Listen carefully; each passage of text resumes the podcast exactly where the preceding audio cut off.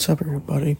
So, continuing from the episode that we did yesterday, Power of Not Needing Anything, what I want to talk about now is um, if you haven't listened to that episode, it's what I become aware of is this basic difference between needs and desires. Because um, we'll get into what that episode was about and, and things like this as well because it's kind of related. But what I've become aware of is that with a just with the need, with the want, no, let's, let's with the desire. Um, you might want something. Let's say you want some ice cream or something. You know, what is the difference between that and a need? Right? And I think the answer is that with a desire, you might want that thing, whatever it is, but, it, but it's not necessary. It's not needed. Need, there's like expectations there. There's even like uh, this idealized re- version of reality that are based on needs and things like this. There's more of a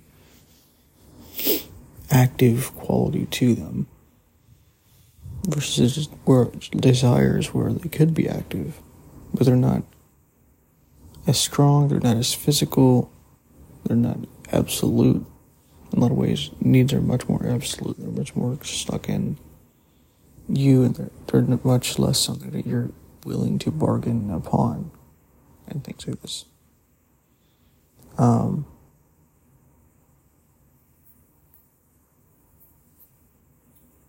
And really, the point of the episode was really to help you become aware of the differences between desires and needs.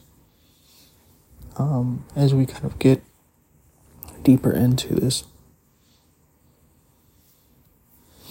Um, so the power of not needing anything has nothing really to do even necessarily with what you do and who you hang out with and things like this.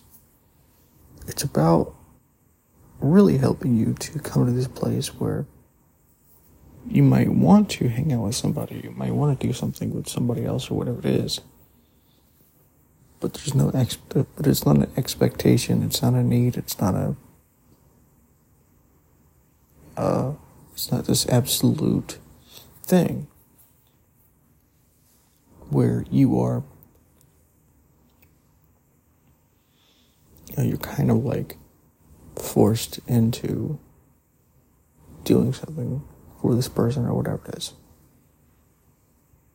Um, because with needs, there's and expectations, there's a lot of like baggage around this and guilt around this, like, oh, you didn't do this thing for me or whatever it is. Um, so that episode is really just about helping you to become aware of and to deconstruct and to slowly loosen your needs into into desires or wants or whatever it is.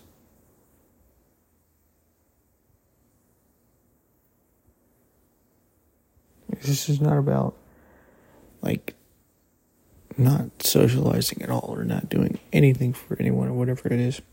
It's about it's more about like how you relate to other people, how you are when it comes to other people, rather than the other people themselves, rather than even the actions of you versus the other person. Are you going to be expecting of these people? Are you going to be judging of these people? Are you going to be clinging to people excessively, whatever it is? Or are you going to be able to speak with these people, talk with these people, and be able to distance yourself if that's what needs to be done? Things like this. you know things like this, and we're going into this from this point of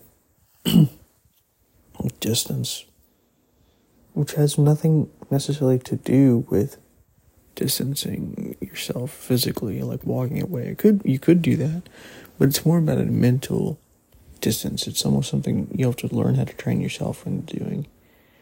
Um,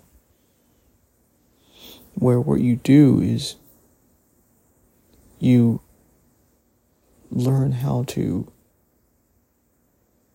see things um, from a distance a little bit more objectively.